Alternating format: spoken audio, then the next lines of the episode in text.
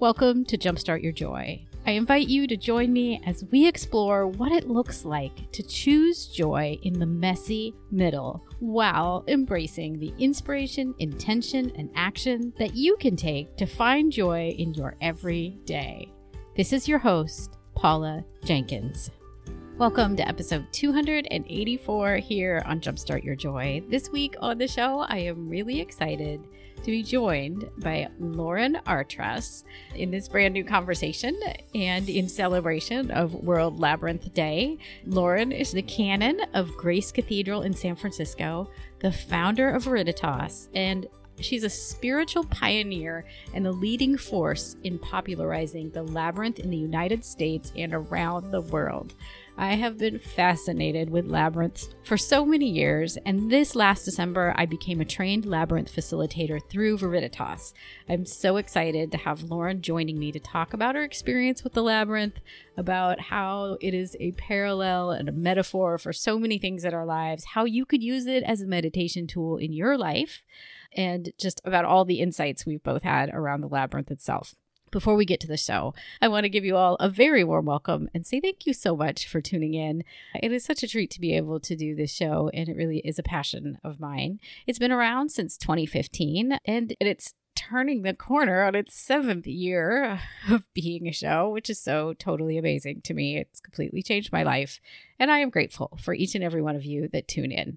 Uh, if you want to find out more about Jumpstart Your Joy, the show, or listen to any of the past 283 episodes, you can find more over at the website at jumpstartyourjoy.com. And if you want to find the episode notes for this one, which is where I'll link back to Lauren and all of her information of Veriditas and where you can find labyrinths. Uh, the episode notes for this will be at jumpstartyourjoy.com forward slash episode 284. And while you're there, last week there was a really amazing conversation in episode 283 with Erica Corday, and she is a diversity, equity, and inclusion coach. And we talked all about anti racism work and how to show up as an imperfect ally. If you haven't listened to it, please go back and check it out. So while you're on the website, of course, there's a couple other things that you can do there. One, sign up for the newsletter at jumpstartyourjoy.com. It comes out whenever there's a new episode, and I send out a little joy filled nugget for you about things to do, things I see, and thoughts from behind the scenes. It's a lot of of fun. And you can also check out my brand new book, which came out in February of this year. It's called Jumpstart Your Joy Heart Centered Ways to Find Joy in the Messy Middle. And of course, it's all about the stuff that we've been talking about this entire year here on the podcast. It's been the theme joy in the messy middle because that is, yes, right where we are right now. What I loved about this conversation that you're about to hear with Lauren, you can tell that I'm really excited. She's so amazing because she has written so much about the labyrinth. I loved finding her book. It was over a decade now that I first read Walking a Spiritual Path after I had first walked a labyrinth at San Damiano in Danville, California. So, a labyrinth is a single circuitous route that goes from the outside to a center spot. There's no switchbacks and no surprises. It's not a maze, but what it is is a really powerful meditation tool. And I've found so many parallels of it in my own life. And I really was delighted to be able to take the training from Lauren this last December and learn more about labyrinths. So without further ado, just going to bring Lauren on so we can all enjoy this conversation. Welcome to Jumpstart Your Joy, Lauren Artress. Thank you very much. It's great to be here. Yes. I am so excited to have you on because you have worked with the Labyrinth for years and written many great books, including this latest one, The Path of the Holy Fool. And it's such a treat to have you come on and talk about the Labyrinth and your work and how you found your way to it. Well, I'm happy to do that. It's been quite a journey for sure. yes. yeah, and I love that we'll we'll unpack some of the parallels there of the journey of a labyrinth and the journey of our lives. So before we get there though, would you please uh, tell us what did you love most as a child or in school? What were your earliest sparks of joy? Yes, definitely nature. Paula, definitely nature. I uh, we lived way out in kind of at that time rural Ohio, meaning you know everything was a post office box and uh, there were no sidewalks and you had your own wells for water yeah. about 30 miles outside of cleveland. And luckily it was just a, a beautiful area. We lived right on the Chagrin River, and which you know was earlier on indigenous Blackfoot tribe was lived there, and so we would find flints and grinding stones in the garden, and we had a victory garden, and uh, I remember one specific moment of just pure joy was in the fall, digging up potatoes out of the ground. And you know a pitchfork a garden fork not a not a sharp pitchfork and using this garden fork and just unearthing putting all your weight on the on the handle down and up comes the earth. And here's this cluster of wonderful wonderful i guess it would be russet potatoes. Yeah. it was just a, a moment of joy. There were many like that but nature was definitely and still is a, a place where i can be nurtured That was amazing. Yeah, that took me back. I mean, we both live in the San Francisco Bay Area now. My childhood, at least five years of it, was in uh, and around uh, Minneapolis, Minnesota. And I had a memory of going into the forest and finding, I don't know if it was honeysuckle or something, but you could like break it off and like kind of t- take a sip of the nectar from it. Like, mm, Uh-huh. that was fun too. Like, so, but it engaged all the senses, kind of like the Uh-huh. potatoes, probably. Like, there was a lot of sensory interaction there. That's right. Yeah. And revelation is like, you know, wow, this is right here for us and embracing us and, and, you know, and it's so important. This is part of what we need to do is help everybody get back to a, an understanding of how nature nurtures and supports us, um, Mm, rather than yes. mistreating it or not understanding it. I love that. Yeah, and kind of the discovery. I can see there's going to be some really fun parallels here about like the discovery and the, the unfolding of things in our lives. Also, the metaphor of the labyrinth involved with all that. So, your journey is so interesting to me about how you, I don't know, reconnected with because I, I don't think the labyrinth ever ever left the human collective intelligence or you know mindset in the years True. that it kind of disappeared from being used. But like, could you explain? How you found your way to a labyrinth and, and what that journey was like for you. Sure, sure. Let me first say for our listeners is that, uh, let me describe a labyrinth. Please, kinda- yes, that'd be a great place to start. Thank you. Moments. That's important. A lot of times people confuse a labyrinth with a maze and not know that they're really diametrically opposite. Right. A maze is a cognitive puzzle. A labyrinth usually is a, a large circle, if we're talking about pavement or church labyrinths, uh, on the ground, uh, flat across, and it has one path that leads in, in a very circuitous way, into center. And the labyrinth that I'm thinking of, I mean, actually can, can show a design if that would be helpful. Yeah, let's see it. I can Uh, even grab one of mine. Yeah, so I just have the, just the short one. You know, I'm I'm doing a facilitator training this week, so it's I have it right here handy. Yes. But you can see the one path uh, moving in. Now, to me, it looks like a right-handed path. It's a left-handed path, right? It comes through that way. Yeah. Yeah. And so you can see what I mean by a very circuitous way Mhm. um, and leads to center. And and that's what makes it a meditation tool is because you just put one foot in front of the other and trust the path, which is such a great metaphor, especially right now in these uncertain times. Yes. Yes. And I love that you just showed a hand labyrinth. And maybe we can talk about how to in, incorporate that into our everyday a- after we get in uh, past, you know, how you got, how you found your way to the labyrinth. Okay, Because I know. Yeah, I mean, I've loved the interaction I've had with a, a handheld labyrinth, and that surprised me completely. But yeah, how did you they find your really way work to that very, very Chartres well. Yeah. labyrinth in France, and what was that journey like? It was actually, I mean, the whole thing feels very fortuitous or uh, it feels guided to me. I happen to be teaching at General Theological Seminary uh, with Alan Jones, who was appointed Dean of Grace Cathedral in San Francisco. And so I never even applied for the job. And being canon pastor of Grace Cathedral was a plum job in, in the Episcopal Church. And at that time, I was doing psychotherapeutic practice, uh, pastoral counseling, psychotherapeutic, and uh, just, I had hints though that my life was going to change. I, I had that partly because of my, you know, my vision quest to uh, Uluru in Australia, uh, which is in the path of the Holy Fool, that experience. Yeah. And it just kept opening up. And so I had this invitation to, to live in San Francisco and be at Grace Cathedral.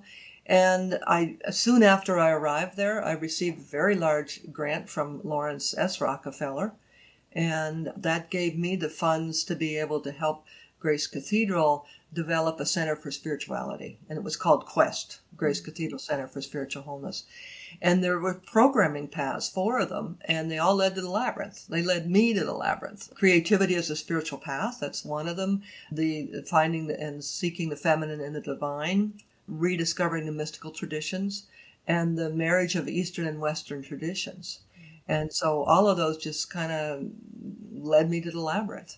But as you know, not it was not an easy path. It, the, the labyrinth really became. I knew I was searching for something because we were in the beginning and the middle, not certainly not the end of the AIDS epidemic. 1987, we had our first person in the congregation die of some kind of strange illness. You know, and early on that was called GRID, gay-related immune deficiency. Some, you know, just like now we're feeling our way. More research is helping us understand. But at that time, like now, people are were frightened and my job was to start you know all the programs i could for the worried well for the dear parents coming to san francisco to be with their dying son or daughter certainly son in the beginning and later daughter yeah. and so it was a really challenging time and we needed something we needed something that because people couldn't talk about what they were going through it was too deep it was too frightening it was too painful mm-hmm and it certainly parallels to our time right now. Um, and so it kind of, I was ready to leave the cathedral. I didn't, that was not my work. And, you know, one way to find your work is to know what's not your work. yes. You know, I'm not a chaplain. I'm not, not somebody who's, uh, you know, I mean, we had in 89, along with the earthquake, we had 92 people die in the congregation. Now understand that Grace Cathedral is a big civic cathedral, so if you're in trouble, people would come whether they're part of the congregation or not. But the larger uh, San Francisco area, 92 uh, funerals in one one year for that yeah. one illness. And so, you know, I took a sabbatical and thinking, what's my next step? What's my next step? it's a great question. It's a great labyrinth question it too. Is. The next step. Yep. it really, it really is. And so then I went back to work with Jean Houston and Jean is author of many books, 40 books or so, a psychologist, a philosopher. And she, at that time, I worked with her in 85 for a whole year. Mm-hmm. So this was kind of coming home. Okay, I'll, I'll just dip back in and see. And Jean's always generous and said, sure, come on. And then that's when they introduced the labyrinth. Probably not their first time. I'm not sure. I need to ask Jean that. But, but they just taped a big old 11 circuit medieval labyrinth, which is the other name for the Chartres labyrinth on the floor. And that was my first introduction. And it was a it was a terrifying experience. It was a great experience. Yeah. all of that. And I think uh, it was an anxious experience for me because in all fairness to myself, I think there was definitely a part of me that knew I was stepping into a huge change in my life. Right. Huge. And I had a dream that night, even um, after the walking it, and I walked it about three times later in the evening, maybe one o'clock, 1 a.m., something, and went back to my cabin and and had this amazing dream, which was really helpful. That signaled change, signaled change. Mm. And, and, then I realized, well, I, you know, it sent me over to Chartres. We did research there, and a lot of times people think that the Chartres Labyrinth has been open to the public, and if they walk over, go over right then now, they'll find it open. No, it's been closed probably since the French Revolution, 1792, 93. Right. And I think there there are occasions. BBC uh, recorded a, a, special on the cathedral, and they didn't have chairs on it then. But ordinarily and usually, they have chairs on it. In tourist season now, they're opening it on Fridays and so it's been a long 20, 25 year relationship of introducing the labyrinth through Grace Cathedral first. In 1997, we had the rector, the chanoine, as they say in French, the rector or the dean of the cathedral, come to Grace Cathedral. Wow. And it's his first time to the United States. And show him the work we're doing with the labyrinth. You know, live music in the evenings on Wednesday, uh, the third Wednesday, and silence on Sundays, the first Sunday of the month. And so they became, and they're beginning certainly to open their labyrinths. But again, it just felt like I was going down a highway with every light was just turning green. Every light was just. So I came back to Grace Cathedral. We were down our hands and knees. Oh, by the way, just by synchronicity, six people from the congregation of Grace Cathedral happened to be in France at the same time. So I said, when oh, you were walking the Chartres Labyrinth. Well, that, and I said, "Come on!" And this was this was August fifth, nineteen ninety one. Not that I remember the date or anything. And the six of us went in. We knew it was under chairs. Yeah. We knew we didn't have per- permission, but they didn't respond to correspondence because there wasn't uh, Francois Legaux, the, the dean, was not in his uh, office yet. He wasn't in that place position, and so we moved the chairs, Yeah. 276 of them, and walked the labyrinth. Hmm. And so that was really a, a signal for me. It was an amazing experience, and then that was like, yeah, we need we need to have the labyrinth in Grace Cathedral. So it just just everything just kept opening up. Because why? Because the labyrinth wants to come back into our awareness. Right. Yeah. Well, and I love that you spoke of some of the liminal space that it seemed was popping up for you even in the times right before you were walking the labyrinth or after you'd first walked it because it's Mhm. super interesting i i actually had a very similar experience i think i first found one i was on a retreat at san damiano and they have a, an outdoor labyrinth there for people at Danville california and i walked it i think two or three times the first evening and it was at twilight and then also had this very like I got to get back down there. I don't know what I just experienced, but I got to do that again. It's there, like, kind of all by myself in the dark of night. I'm out there walking a labyrinth and going, What is this? And then proceeded to have other experiences there near the labyrinth there that very much was directing me in ways that I. I mean, I can't even really verbalize all of it because it's in a different zone, probably for me, but so interesting what happens. Would you talk a little bit because I know some of what you you talk about in the path of the holy fool is about that divine imagination. I feel like that's what's coming into play here maybe. Like what happens when we say yes to those things that we allow ourselves to imagine or believe and how can that help with our our path? hmm Right, and it's that's is what's happening. I, I think. I think that the labyrinth is coming forth to help people not only during these really chaotic times to offer a sure path, Right. something you can trust, something you can do that's meditative that brings you into your presence, and often into you could say capital P presence.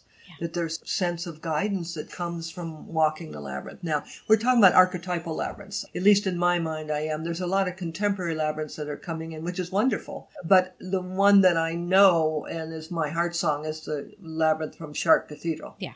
Yeah. As I mentioned already, the 11th Circuit Medieval Labyrinth. But it does, it, it provides guidance. It's so important to realize that walking for many of us is a huge help to quiet the mind. Yes. And you know, I, I I always describe myself as a failed meditator. I mean, I couldn't. I actually could do sitting meditation as long as my stress level didn't go up. Oh, great, that's fine. Yeah. Well, then in the middle of the AIDS AIDS epidemic, the beginning when uh, the fear was rampant and everything was going on, and I was responsible for putting in some programs and, and doing a lot of hospital and chaplaincy work. Wow, you know, it just it just was the way I needed to go. And so walking, uh, meditation, really, because you're using your body, you know, just charging all that energy that you're trying to sit on, literally, at least for me when my stress is high.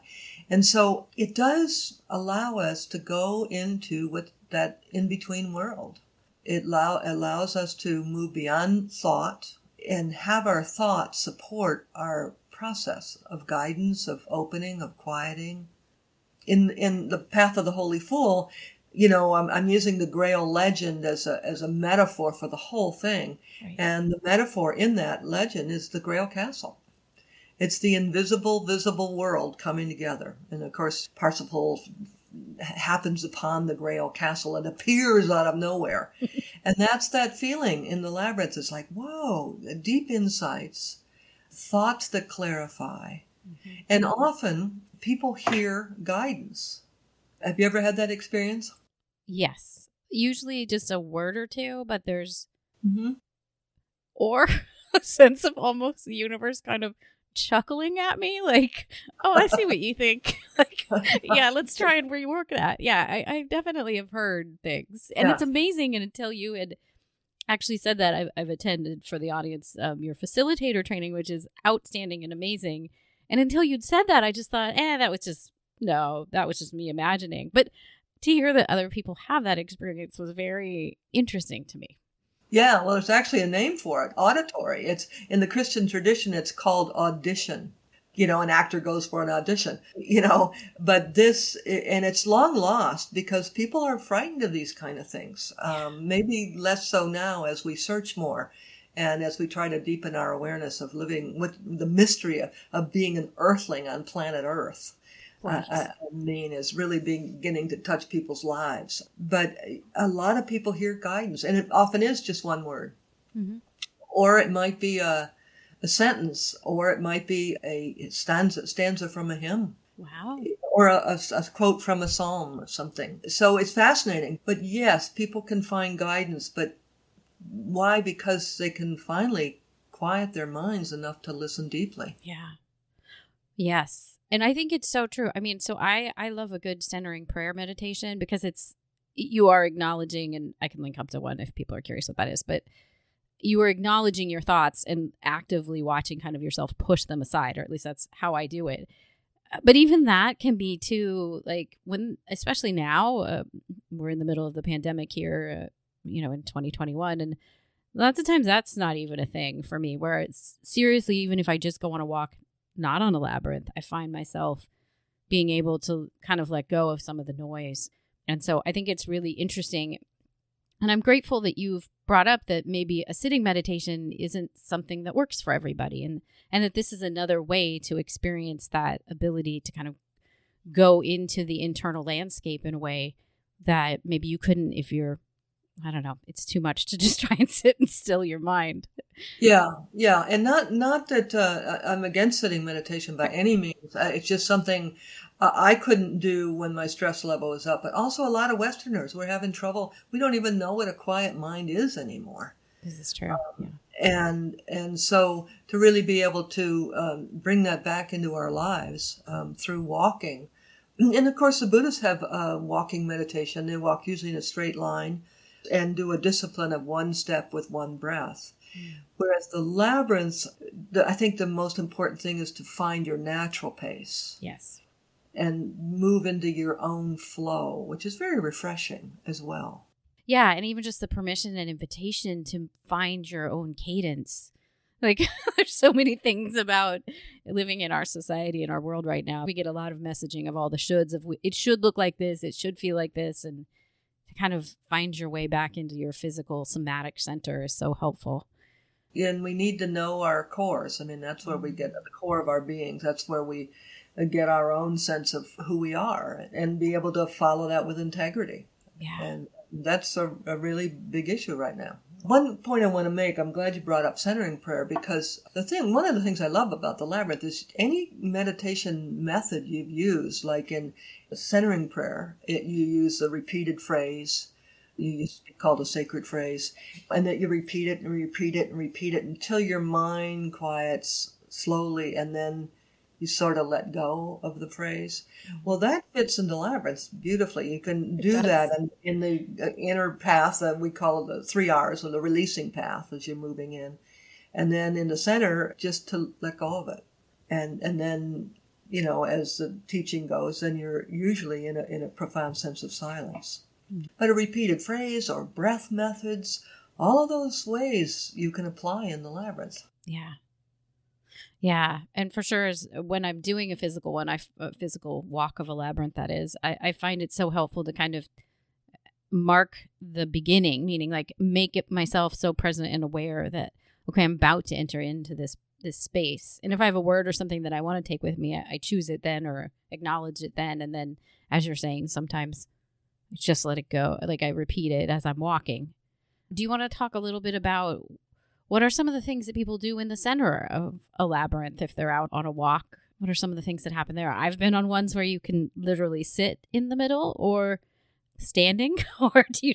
I've also seen someone take off and run straight out. So That's right. Uh, that's actually uh, comes from the it, it's folk, folklore, but it's an active uh, understanding up in the Scandinavian countries, uh, where you have a classical labyrinth, uh, different style, the Seventh Circuit classical, and uh, the fishermen before they go out in the day for their catch, they walk the labyrinth and then run out of the center of the labyrinth, run, hop on their boats, and go and with the understanding that they're kind of leaving all the bad luck or whatever in the labyrinth, leaving it behind. Isn't that interesting? I had a, a, participant at one of my walks do that, and I didn't realize that it was a thing. And I don't think she had any knowledge. That opens up huge doors for me. I'm like, what? You know, is that like a past life? Like, what just happened? That's amazing. Oh wow! So then they could go out and and leave either bad luck or whatever they were carrying with them into their day there and then go on with the yeah. task at hand. Interesting. Yeah, that's the understanding. And that, as I understand it from some friends that live in the UK and do a lot of research on labyrinths, that that's still very actively done in the Scandinavian countries. But as far as the center, I mean, you're walking to center in a very prescribed path. Mm-hmm. And a lot of times people go, oh, you know, I don't know about that. But it's such a complicated, uh, circuitous path. It creates the feeling of being lost. You know, and as many world traditions and scriptures say, you have to lose your way to find your way. And I think the labyrinth really captures that. Yeah. But we talk about the three R's, as you know, releasing, receiving, returning. And the receiving part happens in the center but you know you can receive anywhere in the labyrinth you can release anywhere in the labyrinth those are just kinds of instructions to help people understand. Just have a little bit of a thumbnail sketch of the labyrinth before first time walkers go in. Because otherwise, you, some people are walking in and what am I doing? What am I doing? You know, and so the three R's releasing, receiving, returning has, as you know, a lot of names returning and recollection and resolve and reclaim and re- reflect yeah. and rebirth. Yeah, reentry is another one. Reentry. Yeah. Yeah.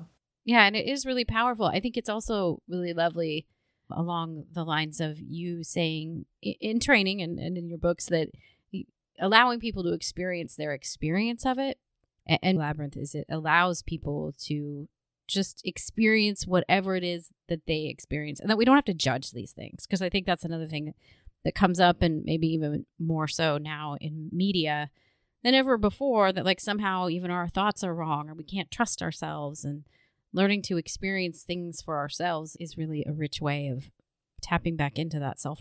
And um, to experience your experience is another way I think of def- des- describing mindfulness. You know, that you're in the present moment and to experience your experience. And see, it's easy. We're taught not to experience our experience, which is exactly what you're saying. Don't yeah. trust yourself. Uh, you look out, you're thinking wrong, you know, what's wrong with you, and all the judgments that can come in um, because we're supposed to be something different than we are, of course. Whether it's advertising telling us that we're not using the right toothpaste or we're driving the wrong car so we don't look really, you know, really snazzy and jazzy and all sorts of things yeah. as socially acceptable, basically. So really being able to trust what comes in and, you know, just being able to listen to it. And see, we're taught, just like you're saying, oh, I just thought that was my, you know, I get a one word guidance. And, oh, I just, off oh, the heck with that. That's yeah. not real. yeah, is it real? Yeah, and it is real, and yeah. tr- to trust it, and that doesn't mean you act on it, but it's it it might, but but you evaluate it, you reflect on it, you think about it, you know, maybe journal about it. Mm-hmm. Um, but usually, if there's a nudge, something nudging us on the path, it appears again and again until we finally pay attention to it. Yes. And I kind of had a, a very self reflective moment there when you were talking about advertising because on my own path, I started kind of with religious studies and seminary and then found my way to advertising. I was a project manager in advertising for many years before I, I, I you know, and then have since come back out of, of that place and it is true. I mean, that was my existential question of what am I doing? And maybe it came out of the labyrinth. Who knows? But what am I doing all week that I'm telling people that they shouldn't trust themselves in making purchasing decisions or that they need something else in their life? And then on the weekends, I'm leading retreats where I'm trying to deprogram people from that very same messaging that I'm. It was very, yeah. existential. So I think the labyrinth also represents that for so many of us is, is a way to go inward to figure out what's important and then figure out as you're saying how can I bring either that word or something I've learned or what I desire to have more of into my life. Yes. I, I think one of the powerful things is that the insights we get in the labyrinth uh, are grounded in the body. Mm, yes. So, so it's not necessarily something you have to remember. Oh, yeah, what was that? I mean, that might be true, and that's why sometimes it's helpful to journal uh, your labyrinth experiences. But, but a, a, deep insight that comes through comes through the body as well, and it's yours. It's yours. Mm, yeah. And and then it helps move you along toward the direction that we need to go. Uh, I'm you know? kind of having an existential moment right here, just thinking about all of those times and how the labyrinth was involved.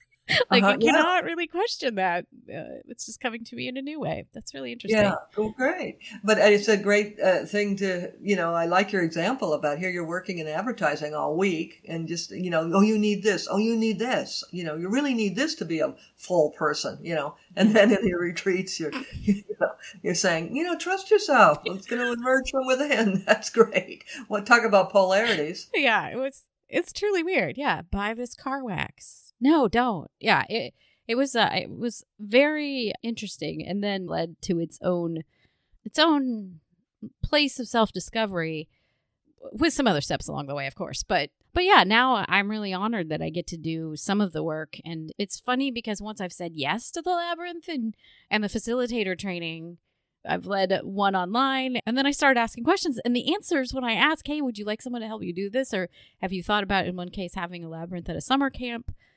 The answer is oh my gosh yes like and right. and it's like okay so now i'm gonna keep taking these steps and yeah and that's all you need to do keep putting one foot in front of yourself and one foot in front of each other and follow the energy yeah you know follow the excitement follow the energy follow because the labyrinth wants to come in i mean that's what I meant by I felt uh, I was guided to Grace Cathedral. I was guided through Grace Cathedral. I was guided to the labyrinth and it wants to come in. I never imagined when we first started this work that we would have two labyrinths at Grace Cathedral, one indoors, one out. Right now, the indoor one is closed because of COVID, but the outdoor one is not. And there's many. We we have about on our labyrinth locator. We should probably mention that. that oh there yes. is labyrinth locator. Just Google labyrinth locator, or I would hope to go have you go to the Veriditas website. Mm-hmm and and go to the labyrinth locator through that because there's so much on that website about labyrinths.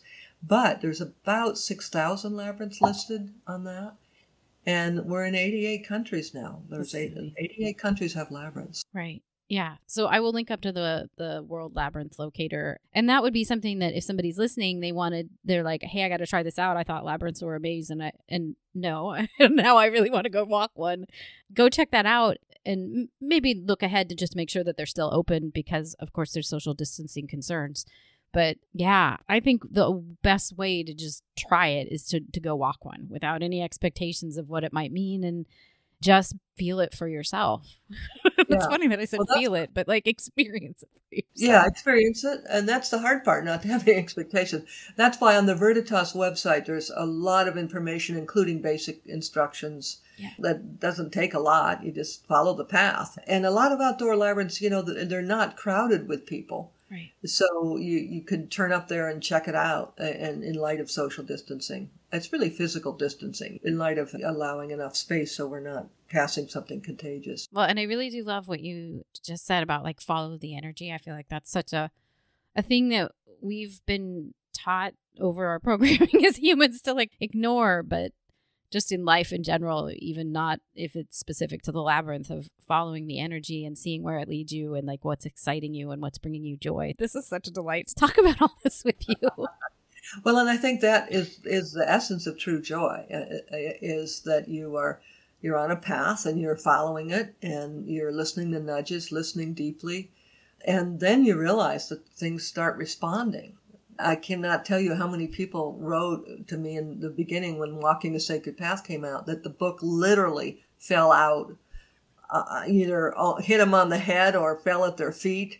And those were the days when people didn't know what a labyrinth was necessarily. Now a fair amount do, but it's a big world. It's a very big world yeah. for sure.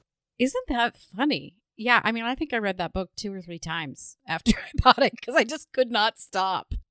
One of the things that I've been asking guests about in season six, it's uh, my theme is finding joy in the messy middle, which has some interesting things there going on uh, with labyrinths. How have you found joy in the in the messy middle? Well, I think, I mean, I think we are in the messy middle, so to speak, not necessarily of the labyrinth, but uh, of life right now and COVID and all the racial tensions and all that's going on um, politically. Good heavens. So uh, go toward what feeds you. Go toward what nourishes you. I think that's a really important piece. Go toward, and, and sometimes because we're taught to ignore our experience and figure out what we're supposed to buy instead of experience, to go toward what nurtures you. It may be nature, really important. And if you're really distressed, find a place, a grassy place somewhere, and lay your belly on the ground. Yeah. Just lay down on the ground and breathe it in. Really important. But great music, good books, anything that feeds you and nurtures you is really important right now. Mm-hmm. More so than, you know, any other time, probably, partly because of the distressing news. You know, who would have thunk it? I mean, that kind of feeling like, look where United States is. Oh my God. Yeah. Threats in the house and people are scared that they're going to kill each other. I mean, my God, or be killed more likely. You know, it's really like way off the charts. Yeah. And so to keep finding your core and keep uh, feeding it. And if you're not sure, I think the people that I feel uh, the most concerned about, Paula, are the people who are scared to be alone. Yeah. And, you know, with this enforced, people have been using the word lockdown. To me, that means you have an ankle bracelet on, you're not allowed to go out of the house. But yeah, it's sheltering in place, that I think it's been toughest on them. Disconnected from their friends, the really extroverted person, people who are out there and are nourished by meeting people and being with people there's a, a, lot of wonderful, more extroverted meditation methods, uh, soul collage, for instance, where you're using collage, you're using working with images. That's one. A Zentangle is coming in, learning to draw just any design and repeat it, repeat it. Uh, uh, also, adult coloring books, anything that would that's easy and accessible. If you're frightened of being alone and yeah. it's uncomfortable to be alone, those methods may be very helpful. I appreciate that. Yeah. I'm kind of an outgoing introvert. And so I do miss my time with people, but it's also been such an interesting experience, probably for a lot of empaths and people who are highly intuitive. There's also a layer of this that, yeah, like there's a little too much to feel every day. if you're, you know, really intuitive. And yeah, I really feel for people who are highly extroverted that this is just a lot to try and be in a space that's not so comfortable. Yeah. Yeah, it, it, it, certainly is. It is. And I think it's important too to mention that the labyrinth really balances people. It's not always deep and insightful, it's uh, peace giving. You get a sense of, because, you know, you're turning in the Chartres labyrinth, you're turning left, you're turning right, you're turning left, 28 times going into center, 28 times coming back out the same path and it has this kind of balancing. I'm sure it does with the brain, just yeah. just left, right. It's almost like being in a cradle, you mm-hmm. know, yeah, rocked in a cradle, you know. That's so nice. We're both kind of both waving back and forth too. It's, as you say that, like, yes, wouldn't that be nice yeah. to be rocked to sleep? And so, before we get to the the final questions, I think we should also talk a little bit about. I mean, and I'll hold up my own hand labyrinth. Um, uh-huh, uh-huh. a little uh-huh. bit sideways there, or she is. Yeah. Who knows? But I recently experienced these for the first time with your training, and I know that Veriditas is offering a free, moderated, kind of led hand labyrinth walk each Friday, at least for right now. And would you share a little bit about that and and how is it different? How is it the same? Because I know some people may not be able to find in winter or whatever a labyrinth near them to physically walk with their feet. What's the history behind a hand labyrinth? early on, when I first started the work at, at Grace Cathedral, that would be 91, we opened the canvas on the New Year's Eve 24 hour event, Singing for Your Life. And we had that with Bobby McFerrin those days, 10 hmm. years we did this. And, uh, and it was partly because Bobby was there, but also we announced the Labyrinth opening and people were just so hungry for it. Yeah. And then later we began to open it at Grace Cathedral, as I mentioned, the first Sunday in silence, the third Wednesday evening and with music. And then people who were visually challenged started turning up. Mm. And wanting to walk the labyrinth, which I kind of naively then, that's fine with me, and offered my elbow and led them through the labyrinth. But it was a total disorientation it really was not helpful uh, for me to do that. So I began to experiment with smaller, just handheld labyrinths. And what I used to do is I would get, you know, a molding, uh, a half inch molding, and I think I had a friend put these together on a board, so 18 by 18 inches, and use celluclay. And yeah, yeah celluclay, an art product, just it's like cake mix. You just add water, you know, and I'd spread it in there, and then I'd teach myself how to draw it. Not that I could draw a Chartres Labyrinth even now, but in the celluclay, stake it out with toothpicks. you know, the directions and, and draw this in and it fits 18 inches, fits the width of a finger. They're grooved. It's grooved. Mm-hmm. And just like, just like this one is. And so then someone actually suggested, we call them finger meditation tools at that point. And we always, as you know, with facilitators who we train, always encourage people to have them at least one available in some form during an event. It would be an in person event. But then with COVID, one of our wonderful board members, uh, Stephanie Reeves, suggested that we just do an online handheld labyrinth meditation every week. And we've been doing it since COVID. I'm, I think we'll probably continue because the beauty of it is, is online, people can join from anywhere in the world. Mm-hmm. So on our website, we alternate. One's at one time it's at four o'clock, the other time it's at 1, 12 p.m., 12 noon. Partly because of the UK and Europe joining us, on, and then uh, on the other earlier time, the Pacific Rim joining us. Mm. And so we're kind of doing every other week that way. But it's a free event. You just sign up on the Veriditas website. And what we're finding is it really very meaningful. And not only in light of community being online together, but it does, it's certainly a way of teaching people to find the Grail Castle, to be in that liminal realm. Uh, but there's an art to that too. You know, there's an art to dismissing your your everyday thoughts. I have to get cat food for my cat, and I have to do this and that, and you know those kind of thoughts. Into allowing your yourself to really uh, connect with your breath, and we encourage any any way like that. Someone who's familiar with the breath meditation might do that in order to do the handheld labyrinth walk. Yeah. And we play music, as you know. We play music, and and then there's a time for sharing.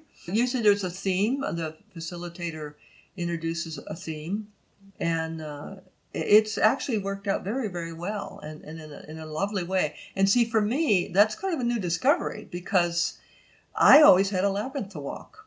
So I didn't use uh, uh, handheld labyrinths much at all. Isn't that interesting? Yeah. Yeah. Yeah. Well, and I have to say, I hadn't used one until facilitator training. And then I actually found that I really love the classical for the handheld. And, and this is more of a, this is a, I think a variation actually on the, on yeah, the Chartres. Uh, it is. It's a modified Chartres. Uh-huh. Um, but I really love the, and I wish I had a classical just to show folks, but I can link up to one in the show notes. But that to me was easier for me to do as a, a hand handheld meditation, which was surprising to me. But I love it, and I was totally kind of uh, surprised and delighted to see that it was something that was so meaningful when I couldn't physically walk a space. So, would you share where can people find the signups if they want to do either the handheld walks each Friday or want to find out more about you? Where could they get in touch? Sure. So it's the website for Veriditas. It's obviously www. And then it's spelled this way: V E R I D I T A S dot org. Thank you. So that that has lots of labyrinth uh, information on it. It's also our events. We are planning, hopefully, and I think it will happen to go be back in Chartres uh, in September. So, because we've gone to these these uh, pilgrimages, we always have groups come over and join us in Chartres Cathedral. Yeah. And so we hope to be able to begin that again. And so all that kind of information is there. And we are doing a lot of workshops online too. Right. We just did one about uh, the seasons of the pandemic. And uh, so, and I also have my own private online website, just laurenartress.com. And, and there's more information there. It's connected to Veriditas Yep. but also information about the Holy Fool and things like that. Mm, yes, and I'll link up to all that and the Holy Fool book. Yeah, such such good stuff. And I got goosebumps when you said you're going back in September. Oh, that would be so amazing. I, I'm ready to go see other things besides this Are ya? lovely yeah. home of mine. Yeah, a lot, a lot of people are. I mean, to think about, oh wow, I'd love to travel, or I'd love to go see my family, or I'd love all, all of that. Yeah, Yeah. and and there will be a time when that's coming back in. But meanwhile, handheld labyrinths are one way through. When you can go outside, I would say look up a, a labyrinth on the labyrinth locator because there's not a ton of people walking them. Or if one person's walking them, you can wait wait until that person's done. To, so really to reach out and explore. And a lot of people say, you know, Paula, oh, there's none in our area. Uh, we That had might not be true. That's right. Uh, check it out. I, I had a friend who they moved up to uh, Bend, Oregon, and they said, "Oh, there wouldn't be one up there." And I knew there was one in Bend. I said, "Check it out," and they found a very interesting one that it actually supports social distancing or physical distancing. Mm. So, Yeah. uh, so yeah, check it out because p- uh, people are often very frequently surprised. Well, and they're often in places that uh, feel like maybe they're a little trip somewhere and like they're in beautiful places. So to be able to experience that for yourself when maybe right now you're not having experiences besides your neighborhood. like Yeah, I think right. that's a really nice thing. Or Um, your grocery store. right. Target, Yeah. wherever. And that that's one of the things that's really interesting too is that people are building them, but um, uh, each labyrinth is different. Mhm. Each labyrinth is, you know, because of the setting, it's unique, and then the vegetation or the stones or however they do that, they're very unique in their own way, Yeah. even if it's the same design. So, So true. Even Yeah. like the way that shade or sun falls on them, I find that to be super interesting. Like, or the view that you get from some of them is so different. Yes. And that just kind of takes you to a different place each time you're able to walk them. So, yes. There's also a couple books out uh, from people. Twylla Alexander has a book out called, let's see, I think it's 50 Labyrinths and uh, 51 Stories. Her task that she assigned herself was to go to each state and interview women who had made a labyrinth. And so she's been to all 50 states and then she's added her story. And so there's some there's books out there that might be fun for people to explore as well if they're in their armchair sitting there waiting for the winter to pass or whatever. Yeah. Yeah. That is wonderful. I will find those and link up to them as well in the show notes. So, the thing that I, I ask everyone before we close out is what are three ways that you can think of to jumpstart joy in your life, in the world, or in other people's lives? Yeah, it's a lovely question. And I love your phrase "jumpstart." Great metaphor, right? Yeah. Uh, Thank you. so, like you jump start a car or something. Yeah, I, I, I think that the main one, go toward what feeds you. I think that's one thing. Reach out, even if you can't be physically with somebody, reach out and call someone, especially if you're feeling lonely or, you know, just kind of your energy's really low. I'd certainly say find a labyrinth if you can and when you can, or and join the online. I mean, that's free. It's a free event. There's hundreds of people on it. It's fabulous, and it's guided. It's it's led, and that's another option. But but also to see joy as a byproduct. It's not a. It's not something you can don't necessarily have to go directly toward.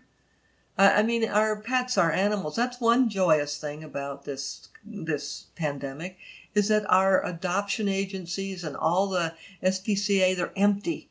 Yeah. They don't have any animals. They're low on animals. Isn't that great? That all these animals have found a home, and maybe that's another way to, uh, to jumpstart joy is is find something you love, or and if you don't have that with you, maybe consider a pet. yeah. It's a great time to have break in a pet at home for sure. It is. And I know ours is immensely spoiled because now he will never want us to leave the house. oh, goodness. Right. Yeah. Uh, Oh. well, that's another negotiation. yeah, but that's we'll get there. I'll be joyful to get there when we're all talking about that. right. Oh, Uh-huh. Lauren, this has been such such a true treat and a joy to have you on the show. Thank you so much for joining me today. You're very welcome. Thank you for having me. You take care. Lauren, thank you so much for being on the show. It was an absolute honor to have you join me and to be here for World Labyrinth Week. I don't know if it's actually a week, but we'll say it is. And I just really want to thank you for bringing the labyrinth to the world in a new way. This is a really powerful tool, and I'm grateful for it having a presence in my own life. If you want to find out more about this episode, about Lauren, about any of her books, about where to find a labyrinth, you can find links to all of that in the show notes, which are at the website jumpstartyourjoy.com forward slash episode 284. And be sure and pick up one of her books. I love them all. There's not a favorite. And go find a labyrinth. You can find ones that are socially distanced right now. I hope you love it, especially if you are the kind of person that doesn't really like to do a sitting meditation. Mm, this is a good tool for you. So, and send me an email if you go walk a labyrinth for the first time. I would love to hear it. I'd love to hear your stories. You can reach me at jumpstartyourjoy at gmail.com. So, next week on the show, I hope you'll come on back because I'm going to be doing a brand new solo cast all about how to mindfully follow your unique path. Of course, there's a tie in here with labyrinths and paths and messy middles, and I'm going to bring it all together in a brand new way for us. So, I really hope you'll come back uh, when I'm talking about that. And until then, I hope that your days are filled with so much joy.